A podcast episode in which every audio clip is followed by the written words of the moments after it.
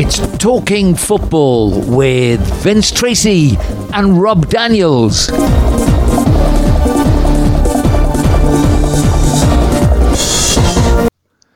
So, a very good day, everybody. Welcome to a very bright and breezy 8th of uh, December. Uh, the wind has been howling. Uh, it has been gathering momentum. I'm told there's a yellow alert for the Valencian community. So I would imagine that um, at least it could blow away the crowd, uh, the, the clouds that might bring us either snow or rain or whatever from this tail end of what's been hitting Britain. Let's go around about uh, an hour's drive over the top of the mountains and down in the direction of Alicante. And I should pick up uh, Rob Daniels down in Playa San Juan if you're still there, or maybe uh, the town has been moved further down by the wind. Uh, Rob, very good morning to you. What's your weather like? Yeah, hi Vince, hi everybody. Um, yeah, I'm fine, thanks. Um, looking out of the window at the moment, it's very bright. It's nice winter sunshine, but um, the trees are blowing about a lot. There's been a lot of wind over the last few days, hasn't there? Um, and today it's a public holiday today, which you probably know, the 8th of uh, December. It's the Immaculate Conception, um, which is a public holiday here. Um, th- there were two bank holidays are two public holidays. There's one on Monday as well, which is Constitution Day. So a lot of people, when they could afford to, used to have the, um, the what they call a puente, yeah, which is like a, a long weekend. Um, I didn't notice anything around here, but apparently there were quite a lot of Madrileños down the beach at the weekend.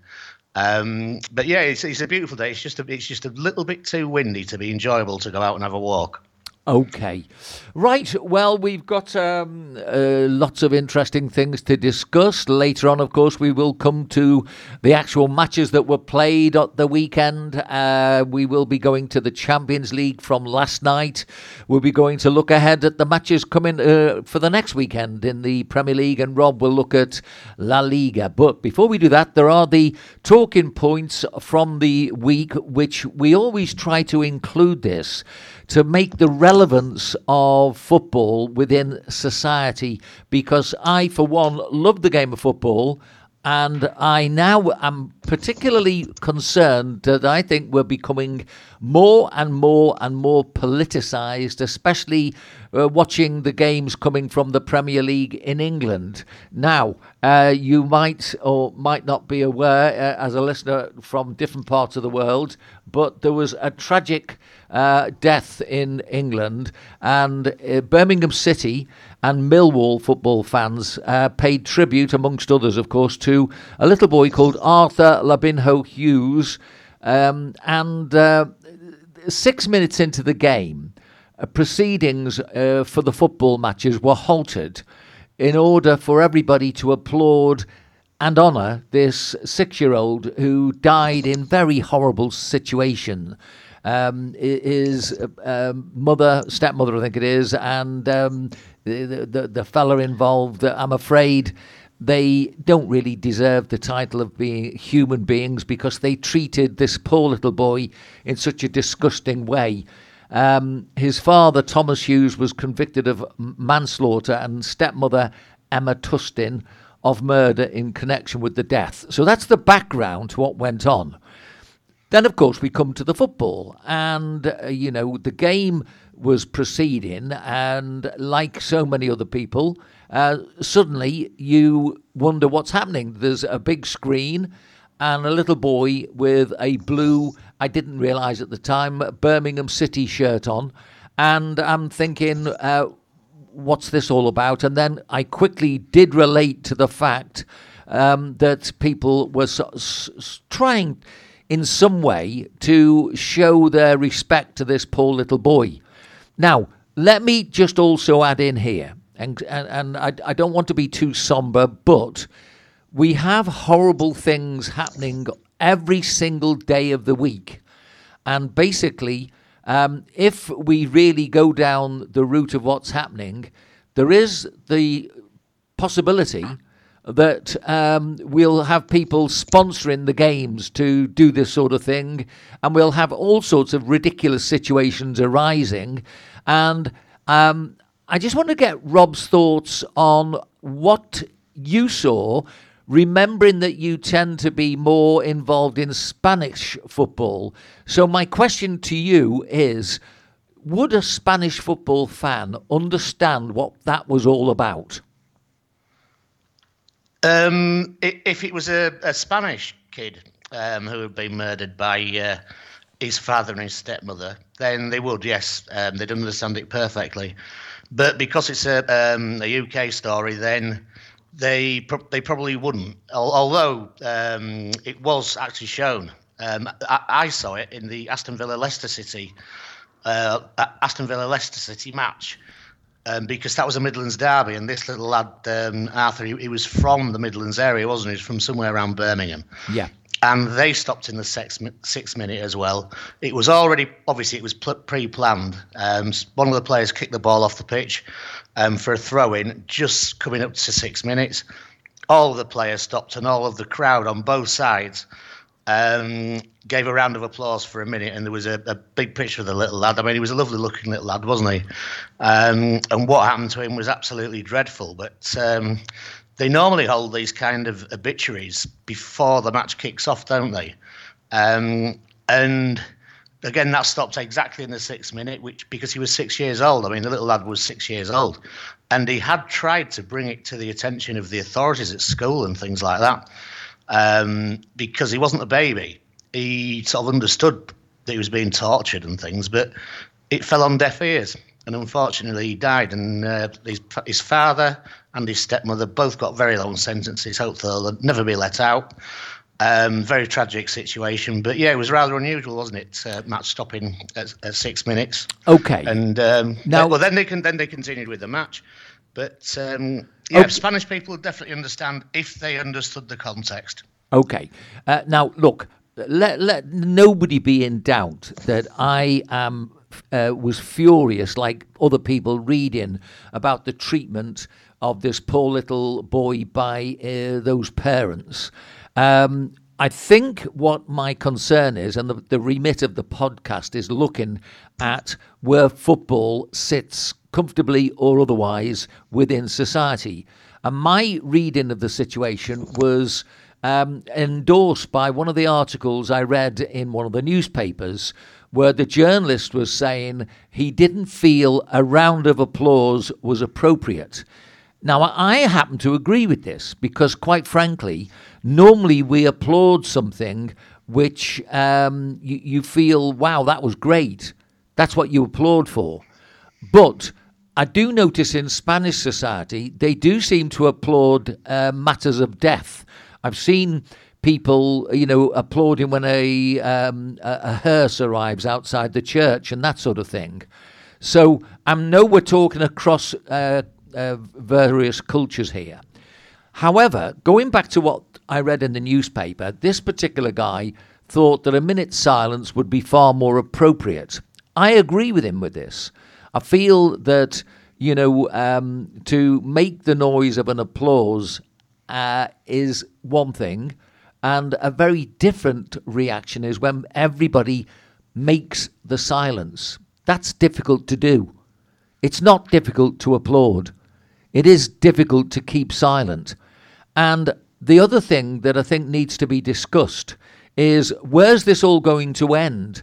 Because we've gone from taking the knee, which a lot of people are quite concerned that this is to do with a, a movement which is um, supposed to be against the police and against various things that we have stood for for many years. I'm talking, of course, of Black Lives Matter.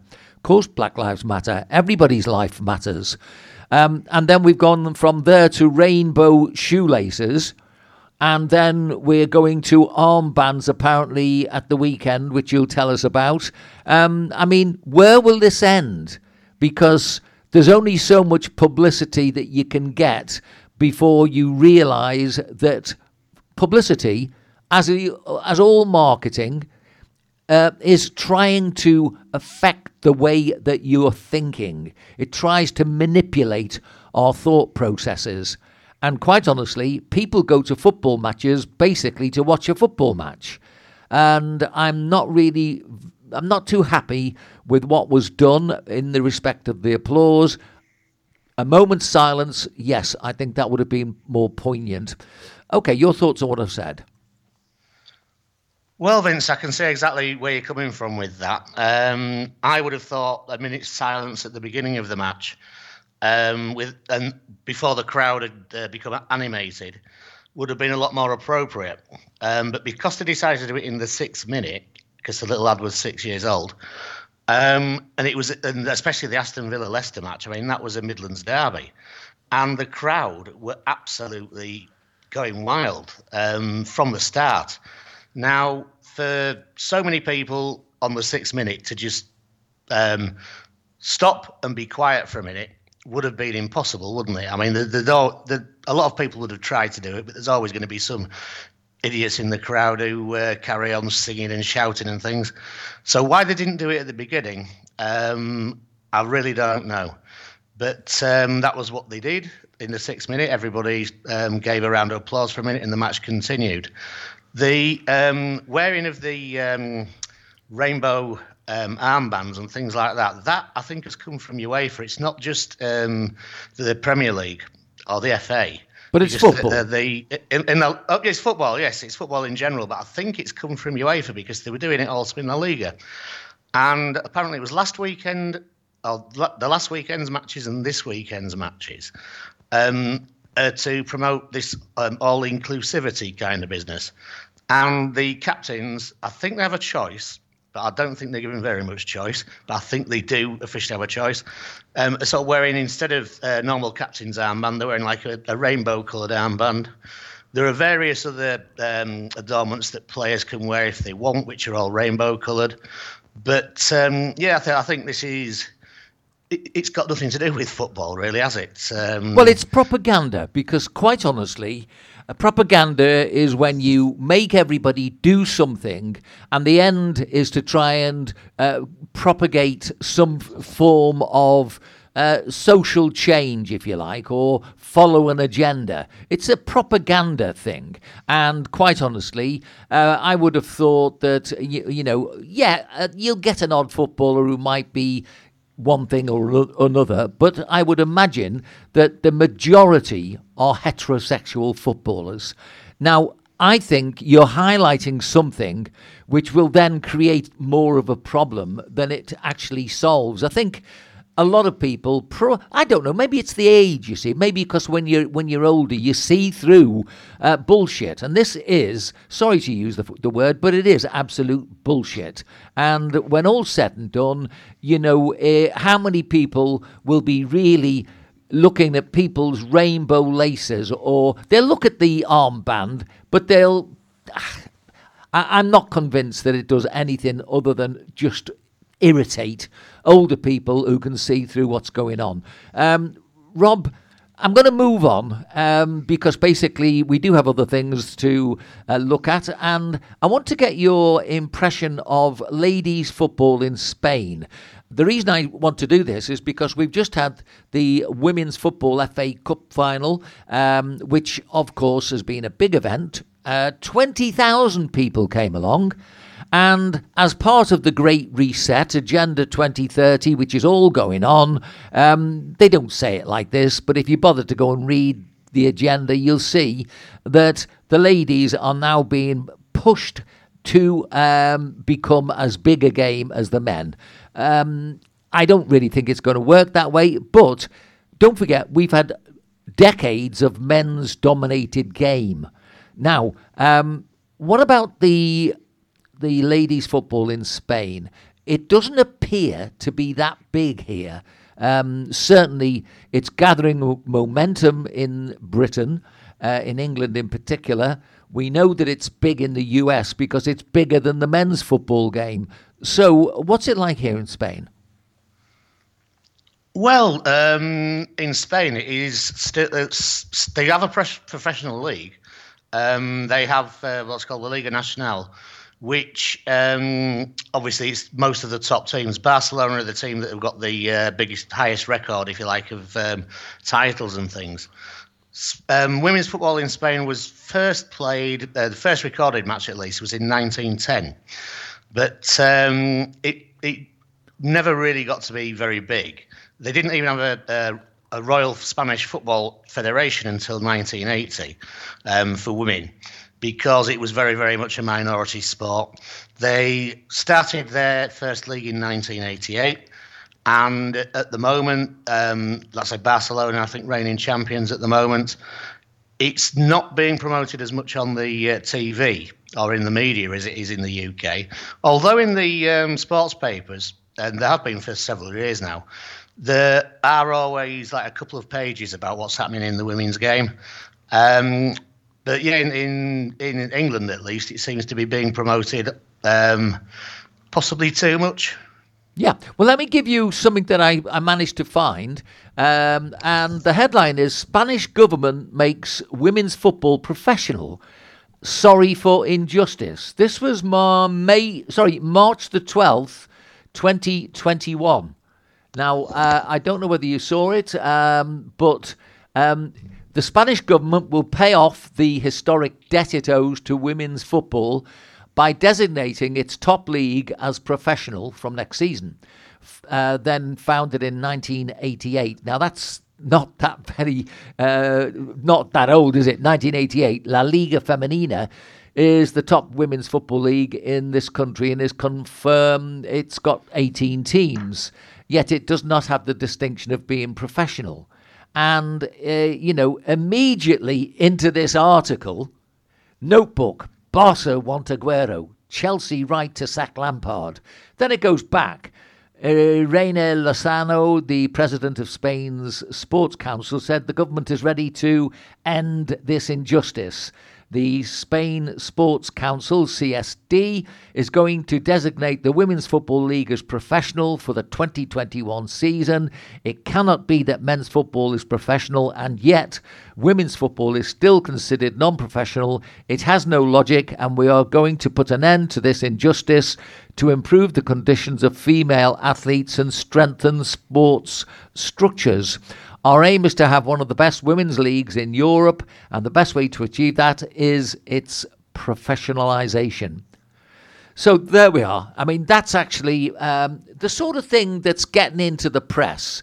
Very, very few people are seeing it, and we don't really see an awful lot of evidence of the ladies' game. I don't think I've really. I, yes, no, I, I, tell a lie. Um, I've seen a couple of games uh, where the ladies have been playing, um, but I think that's about the same amount of games as I've seen the Benjamins or the the, the little ones playing. So. Um, mm. not... they, they, they put the they put the international matches on if it's especially if it's a qualifier match, um, but they don't tend to put the league uh, league matches on. And you you're right, I would say, Vince, like the under twenty ones and the under nineteens. They also put them on when they've got international matches, and they probably do get about as much coverage as the uh, as the women. But um, yeah, I've, I've seen I've seen the Spanish international team, and that's really what on TV at least. That is really what they want, isn't it? That's they they want to have um, a top national team so that they compete with the likes of uh, the USA, who are, who are streets ahead, aren't they? The USA are streets ahead in women's football, um, and teams like England and, and Germany also. Women women's football is quite commonplace in Germany. Well, um, they've got a professional women's league there as well. England, of course, recently beat Latvia 20 0. Latvia yeah. have a part time team. So, I mean, is Spain in a position to quickly say, right, we've got a, a ladies' football team, it's now professional, you can go and play England and get beaten 20 0? No, I would hope that's not going to happen. I would also hope that people can see this is another part of everybody being um, we're being manipulated. You will like ladies' football. I, I, don't have a problem with it, by the way. I like ladies' football, but I don't like manipulation. And so, therefore, that is really why I thought we'll, we'll have a quick look at this because, um, you, you, know, I don't really know whether or not the, uh, the, the ladies are taught football in school. I know when I was teaching the, um, the girls down at Cornwall College, I was treated like a heretic. I mean, this is around the year, say, 1993, 94, something like that.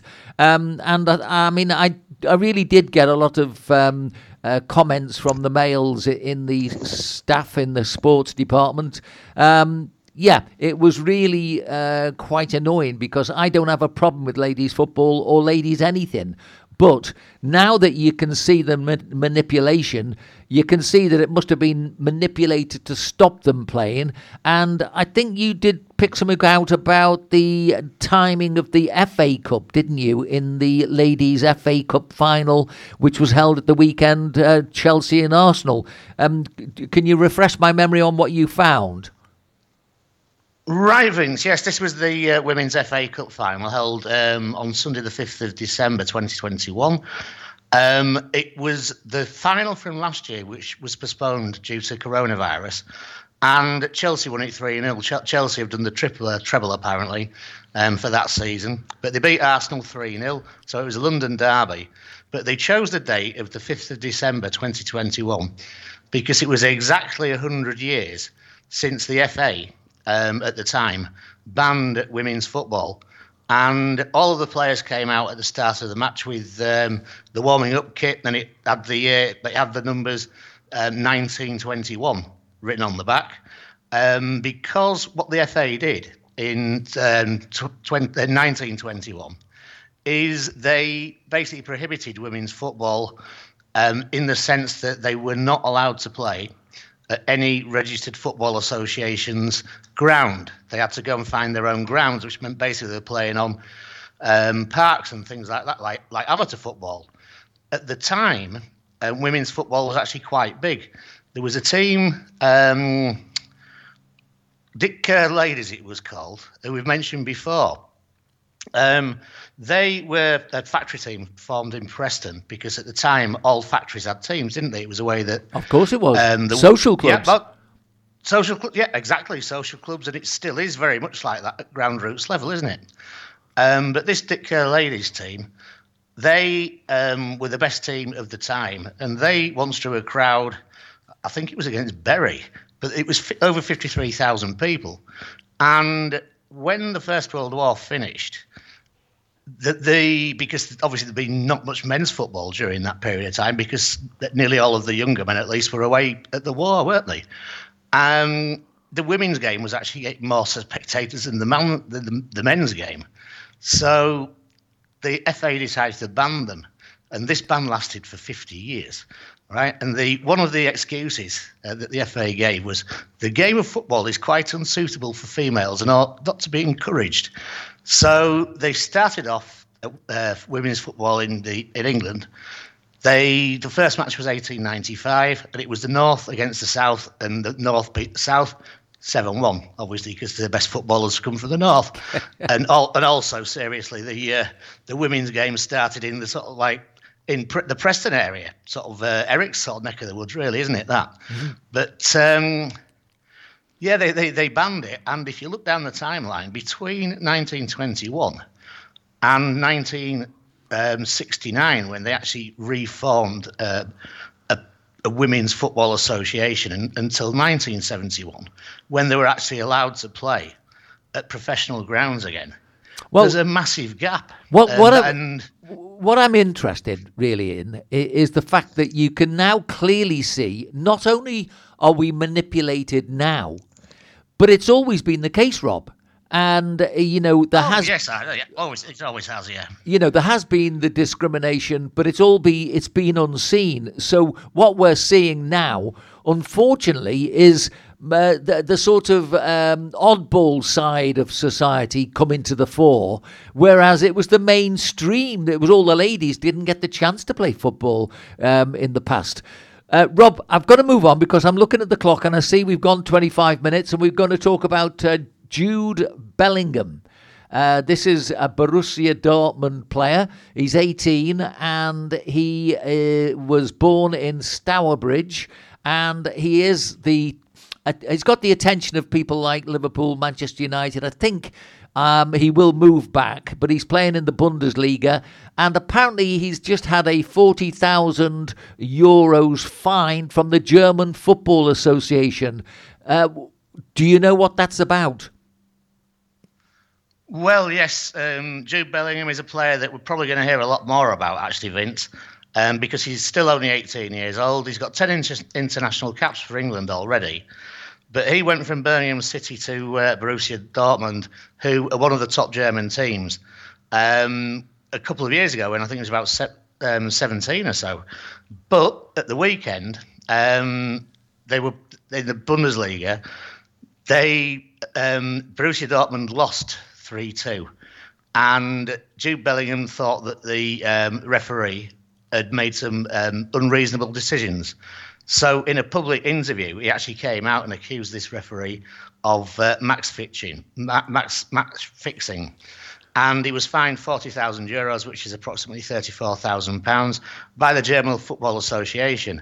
However, um, he criticised this guy. He's called Felix Zwayer, um, and the referee, and he was actually banned for six months in 2005 for a match fixing scandal. So um, Jude Bellingham's comments weren't.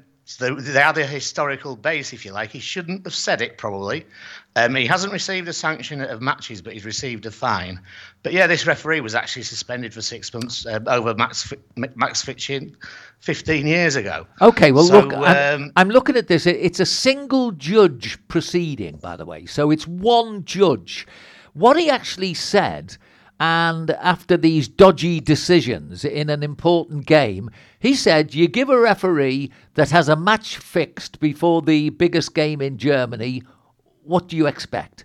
Um, you see, the thing is, again, this is the problem with what's happening in society in a general sense. Don't forget, my whole reason for doing this, I'm looking at things in the media which are taking away the sense of making a rational comment.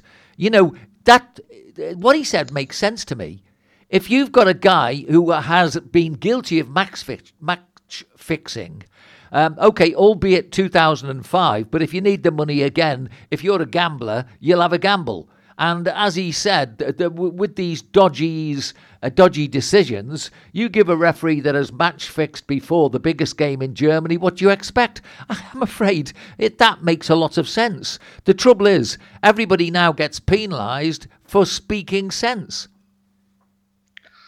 Something that I can't understand about that story, Vince, is if a referee gets uh, suspended for match fixing, I think they should be banned for life because um, once you're caught doing it the first time, and they allow you to come back as a referee. Now, a referee is one of the most crucial parts of a football match, if not the most. Well, now VAR's in, VAR's taken over. But a referee has a very, very important role and a trusted role in a football match. And if you've got a referee who's slightly suspicious, then obviously you um, if he makes some decisions that you don't think are right. And I think Jude Bellingham was right about the decisions that the uh, referee made. They were very unusual, and they led to Bayern Munich actually winning it.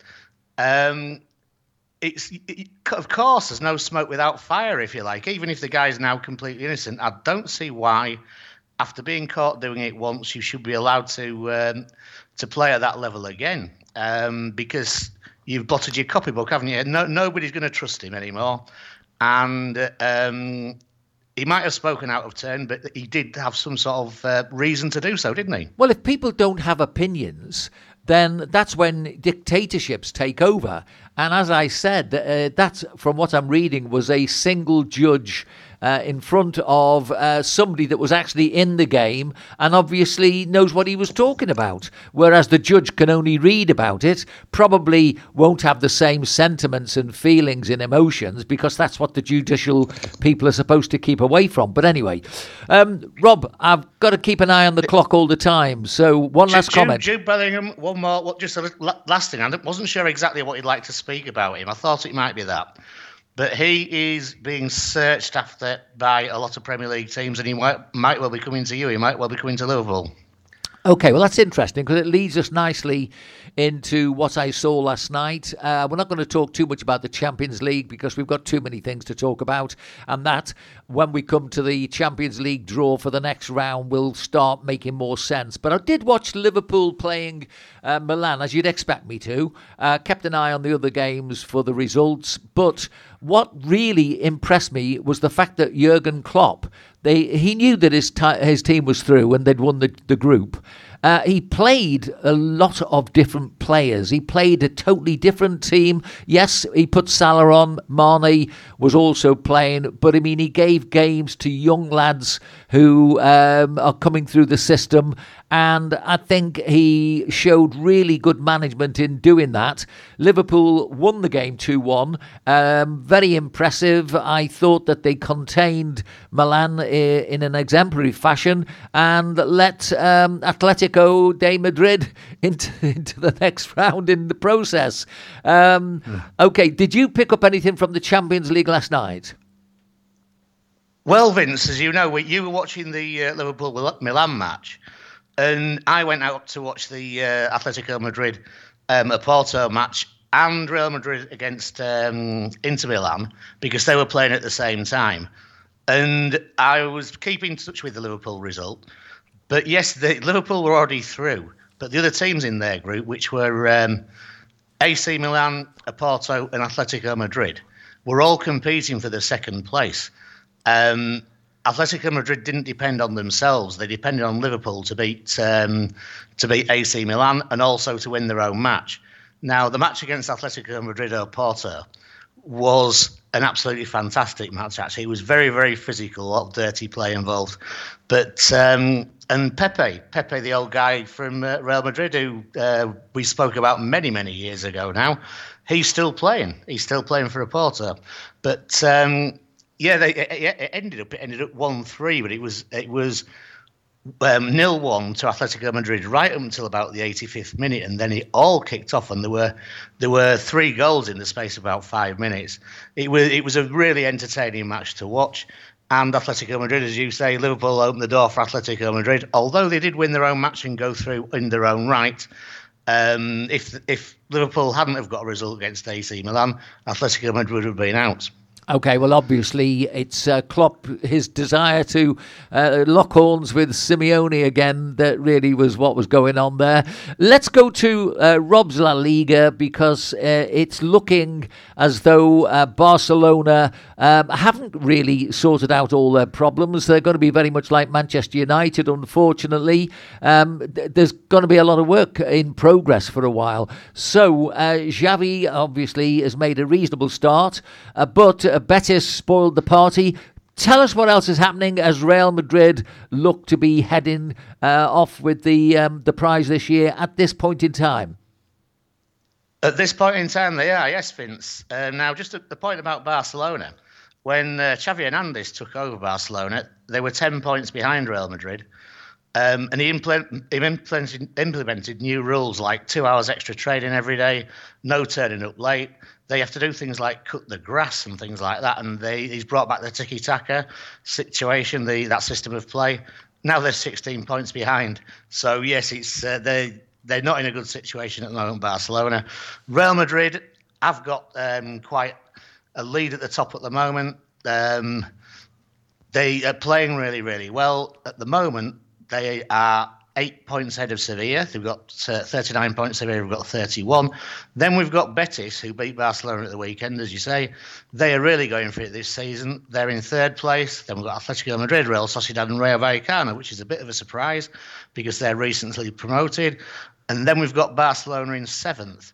But Barcelona are not, are not looking very convincing. Um, they might well end up without a European place this season. We'll just have to wait and see. But Real Madrid at the moment are going really well.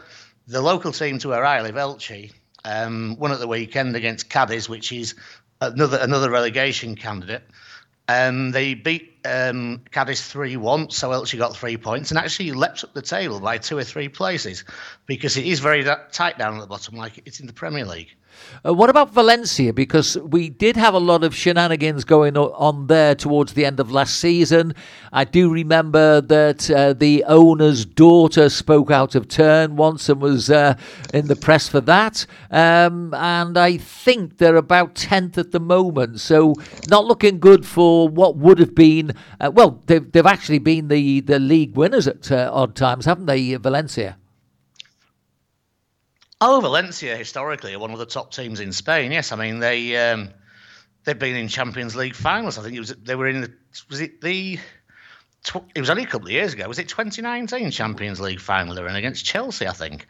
Um, but yes, last season they had a real howler. This season they aren't going too badly. They're in eighth position at the moment, one place below Barcelona. They beat Celta Vigo away from home at the weekend. But um, yeah, there are some uh, shenanigans going on at Valencia, and they're not the team that they that you would expect them to be. You would expect that uh, Valencia at this stage in the season to be at least um, playing for a Champions League place, if not playing for La Liga itself. Yeah. Okay, well, look, next we go to uh, the review of the Premier League for last uh, week. And uh, I'm not going to go anywhere but to where you would be wanting to start, which is Leeds on the Sunday. You were playing Brentford. Now, when we look at our predictions, I thought Brentford would win this one, and you thought Leeds would win it. So, uh, when I saw that uh, Brentford were winning, after Leeds, I think, had opened the st- scoring, um, I was sort of thinking, oh, come on, Rob. You know, I, I do want your team to do well. Um, I, I, do like to watch Bielsa squatting when everybody else is standing. Uh, so I had a hunch that uh, the guy with the haunch would uh, eventually come good. So, uh, it, what was it? Was it the Patrick Bamford factor? Tell us about the game. Right. Well, uh, that that was quite um, well. I say a stressful game for a, for a Leeds supporter, and also for a Brentford supporter. Let's face it, Brentford have got supporters as well, and probably very interesting for a neutral. Um, Brentford had a really good start to the season, but they seem to be losing form. Leeds, as you know, we had a very, very dodgy start to the season with lots of injuries. Um, this this weekend we had Luke Ayling back for Leeds after nine matches away whilst recovering from injury, and Patrick Bamford started on the bench. And it was possibly Bamford who actually made the difference at the um, to the result at the end. Leeds captain uh, Liam Cooper went off with a hamstring injury, which and Jack Harrison came on for him. But again, that's another injury. That's how our captain. It, it, he was he wasn't um, injured in a tackle. It was just his hamstring went. So we're just waiting to find out uh, how he's going to be. But Patrick Bamford came on when Leeds were two one down in the 68th minute, and he left it late. But um, he managed to get the equaliser in in 90 plus four. The crowd at Elland Road went absolutely mad, um, as did a certain Rob Daniels and probably many other people watching throughout the world who were Leeds supporters. Um, it's they're not just a one player team, but we really miss Pat, uh, Patrick Bamford. Yeah. So welcome back to him. I, I love the, and I love the anomalies in football because I remember earlier you were telling me that he's a very intelligent man. I remember going with um, Eric down at uh, the radio station and uh, telling him how stupid it is this business of taking your shirt off when you score a goal. I remember Eric, um, you know, defending the footballers, and I'm saying, well, hang on, why why don't the cricketers every time they take a wicket all strip off and twirl uh, their uh, uh, gear around their heads? I mean, when all's said and done, you've lost Bamford for the last I don't know, is it something like three months? He scores a goal, which is what he's paid yep. to do, and then gets himself a yellow card for being stupid and taking his shirt off and twirling it round his head. What's wrong with these people? Right, well, he got the equaliser in the 94th minute, Vince, in his first match back after, yeah, a couple of months away. Um, and as I was, I was, mentioned earlier on to you before we did the podcast, I, I, don't know about intelligence, but he's very well spoken. Um, he, he, speaks very, he speaks very clearly, and he actually said in his post-match interview, he said, uh, "My dad's going to have a right go at me for taking my shirt off." but in the spur of the moment, he couldn't help it. But he actually admitted it afterwards, and he said, "Yeah, his, his dad's going to have a right go at him for that." Um, so yeah, it's, it's a bit of an anomaly, but um, it's really good to see him back because yeah, look, I, it I'm, was quite a serious injury. I'm pleased that he came back. I'm pleased that he scored a goal, but I do think these guys want to remember the professional. That's what they're paid a fortune to do. Um, it's not going above and beyond the, the line of duty. Let me go to the. He got the equal. He got the equaliser in the 94th minute, in his first match back after three months away. Um, it, it, it, was just the elation of the moment, especially because the whole crowd, the whole of Elland Road, and you know what home supporters are like. I mean, you're a Liverpool fan, so you know what the home supporters are like it, it, was just elation in the spur of the moment. And like I say, he, he admitted afterwards that his dad was going to uh, tell him off for taking his shirt off, and he probably won't do it again. We'll have to wait and see. Just answer but, me the uh, question.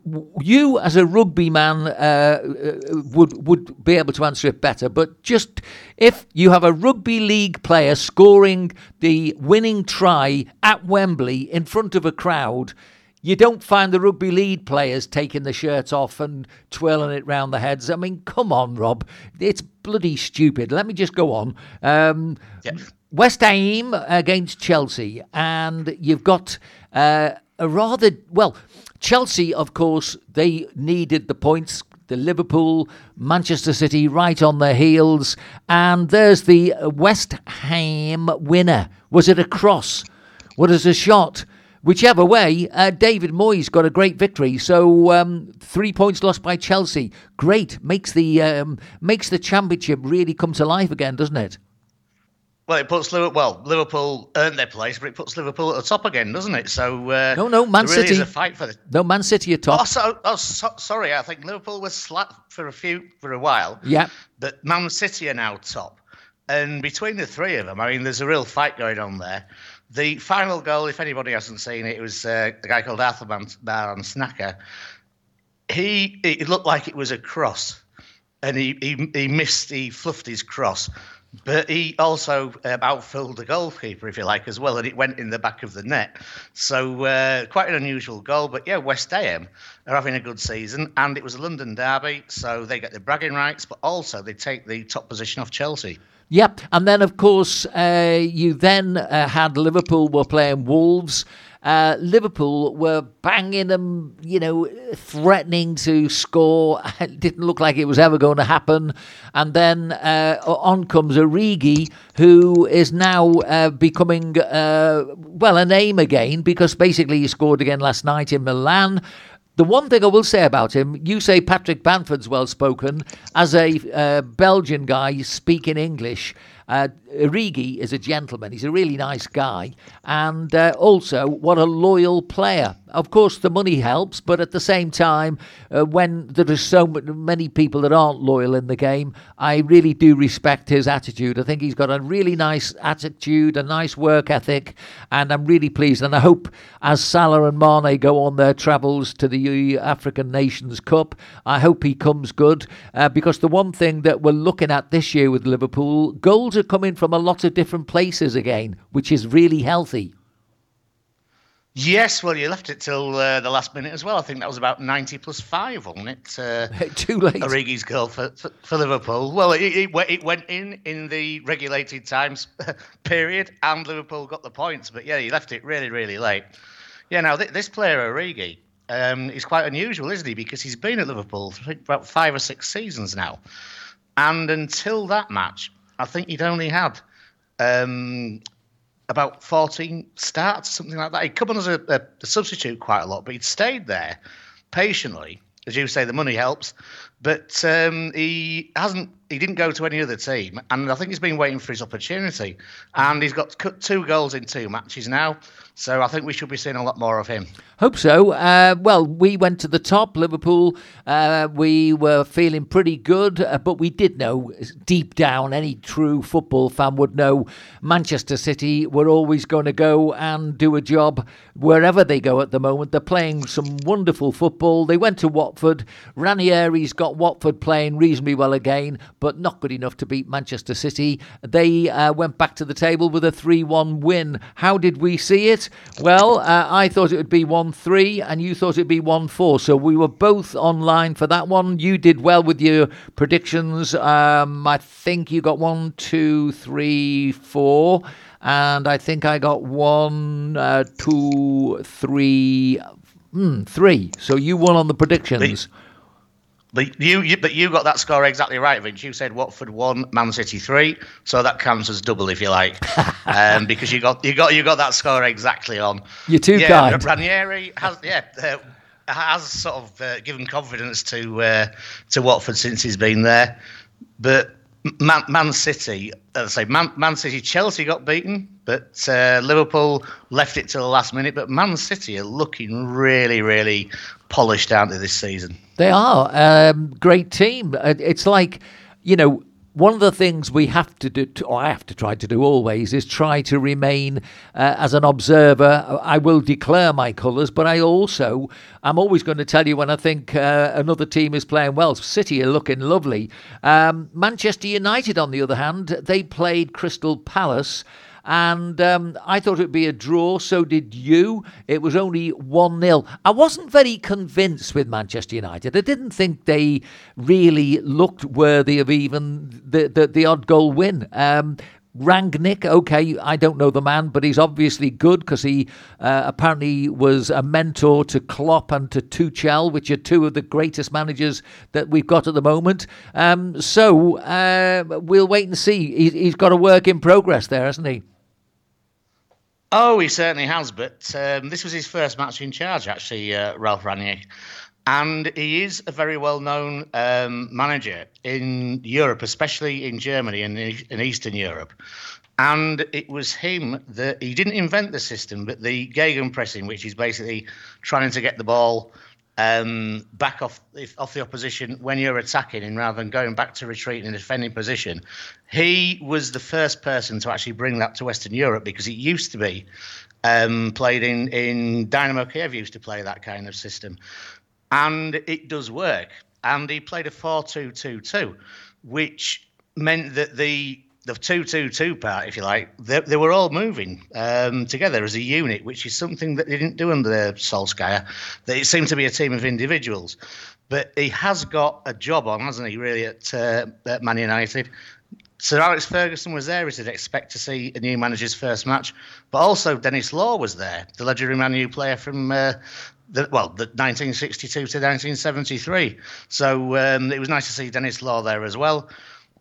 He's won his first match. Uh, it was Brazilian Fred who got the uh, winner, and we'll just have to wait and see how uh, Rangnick can actually train his Manchester City, uh, Manchester United, sorry, team um, in the way that he wants them to play. But for his first match, I thought they played quite well. Okay, well, I didn't think they played much differently to anything I've seen Carrick do. Um, so uh, all I can say is I think the problem, if he's got this problem, which I think it is, uh, will be that I think he's got a number of lazy players there who feel that they don't have to run and do the press in. So we'll see what happens.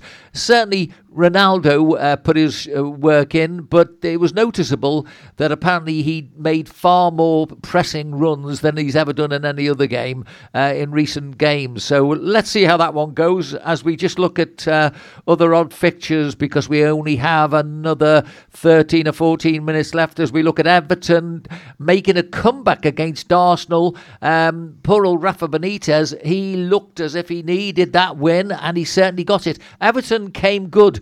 The crowd were already walking out and making a protest against uh, current uh, form. Uh, they went one down, Everton did, and uh, Arsenal looked as if they could win this one, but no. Uh, Arteta's team, who was so unpredictable, uh, they lost it 2 1. Good win for Everton. Oh, that was a really good win for Everton. Um, they came back from 1 0 down. It was the Monday night uh, match, and as you say, Rafa Benitez um, was was getting boos off the crowd over the last few matches because they have been going down in form a lot. Um, they got the winner in the 90 plus two. There were quite a few late winners, weren't they? At, uh, well, late draws or late winners um, last weekend. But it's a very, very good result for um, for Everton, especially because they came back from uh, one 0 down and we'll just have to wait and see if uh, Rafa's fortunes have turned. Well, when you say Rafa was getting booze off the crowd, was it wine or spirits? That's what I'd like to know. And if it was wine, was it with an H or without an H? Um, I think it was with an it was with an H. I think they they they were they were get, well they, they aren't that far away actually at the moment, but they were getting down into a p- possible relegation battle. Um, so it's, it's, still all to play for, isn't it? Well, it is. I mean, come on, the, the season's only a third of the way through. I think, quite honestly, uh, anything can happen, especially as uh, Liverpool are losing their two top strikers to the African Nations Cup. Let's go to the predictions then. Friday night's game Brentford versus Watford. How do you think that one's going to pan out, Rob? Difficult one to predict?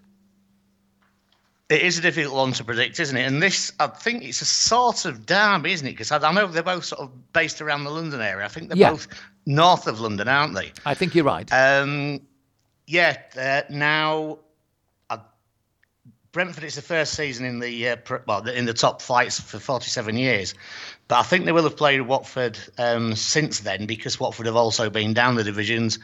I would actually put this down as a uh, one-all draw, Vince. Uh, it's very difficult to call, so I've got it down as a one-all draw. Okay, I've got it down as a two-all draw. Man City are hosting Wolves. Wolves made life very, very difficult for Liverpool.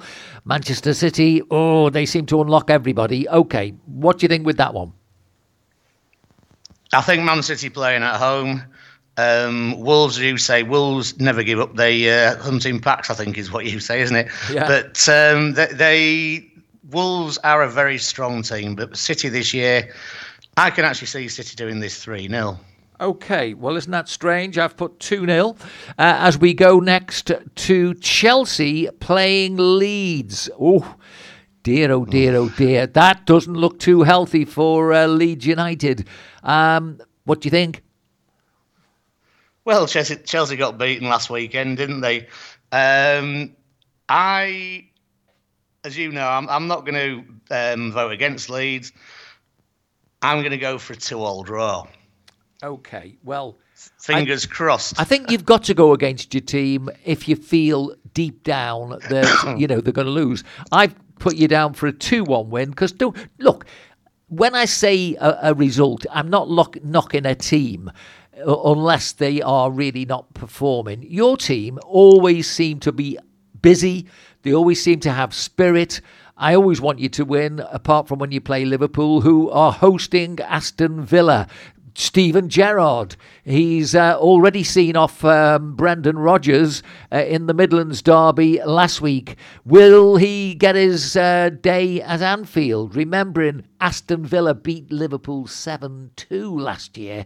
Goodness gracious me, if that will not raise the uh, blood levels for the Liverpool playing, nothing will. How do you see that one finishing? I think Liverpool will win this um, 3 1, Vince, but it'll be interesting to see with Steven Gerrard now as the Aston Villa manager.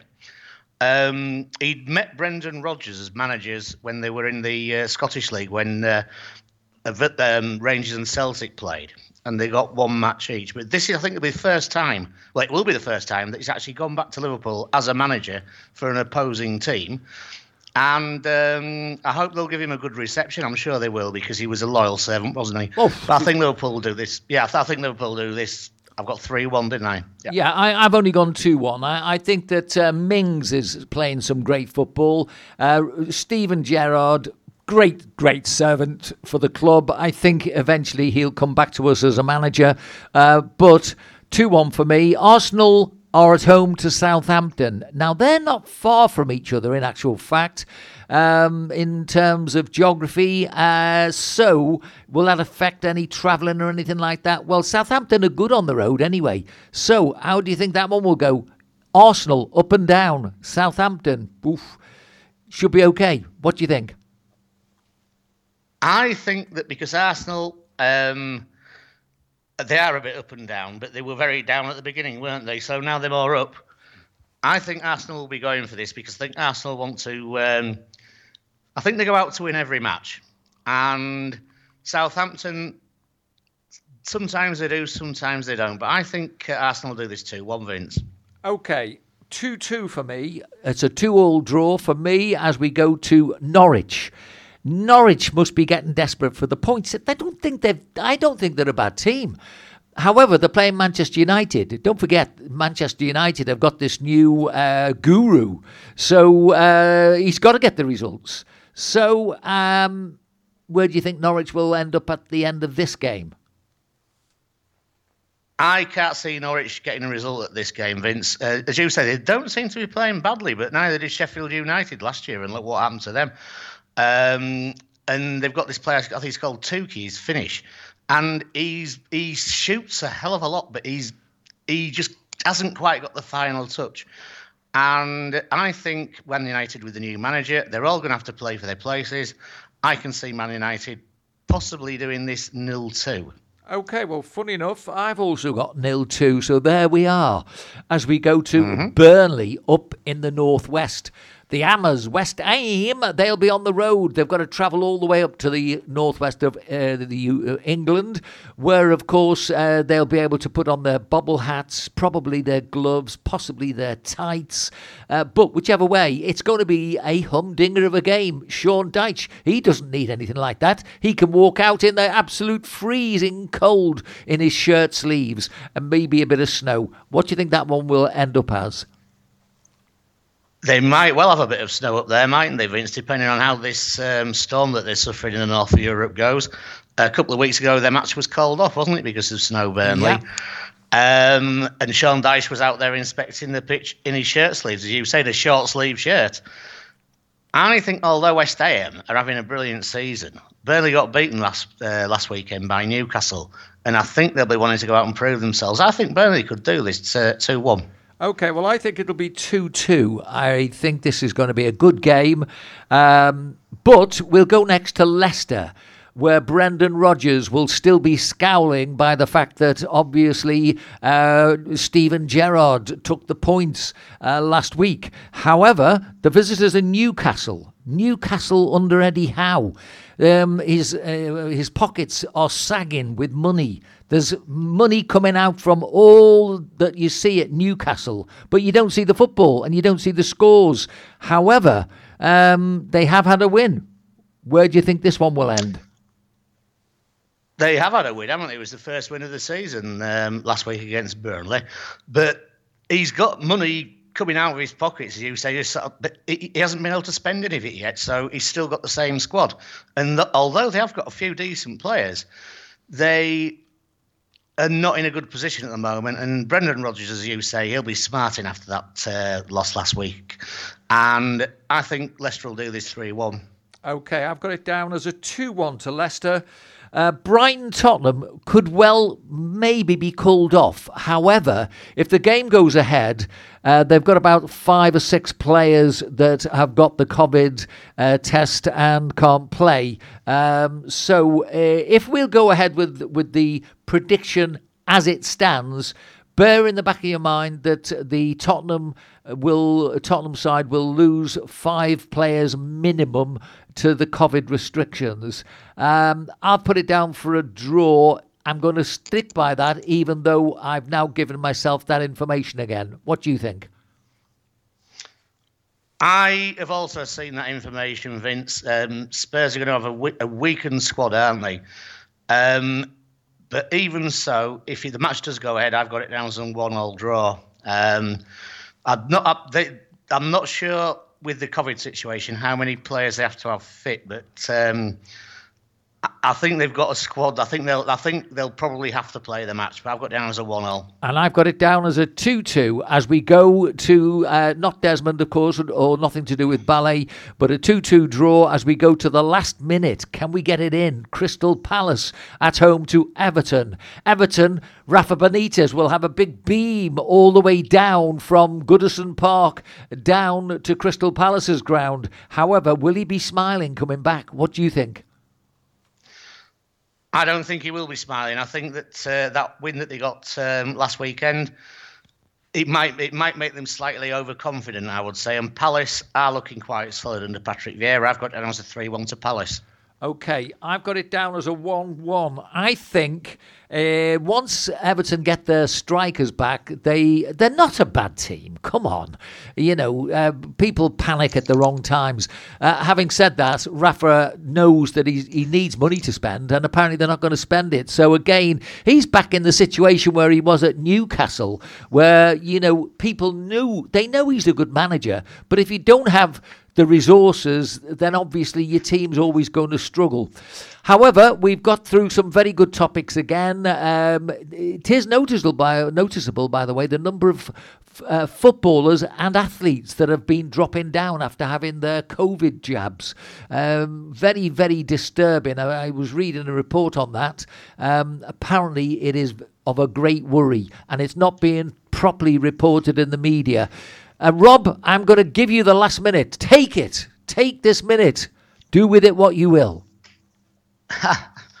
right, Vince. Well, it's been, it's been uh, another enjoyable one today, hasn't it? Um, we seem to get through a lot in uh, the space of an hour, don't we? Um, well, let's just hope that this COVID thing, this new variant, isn't as it, it's obviously spreads faster, but let's hope it isn't as powerful um, as the others, and that less people get it. Um, so yeah, th- let's just hope for the best. All right, Rob. Thanks very much indeed. You have a good, safe, safe week, and look forward to chatting with you uh, this time next week. My pleasure as always, Vince.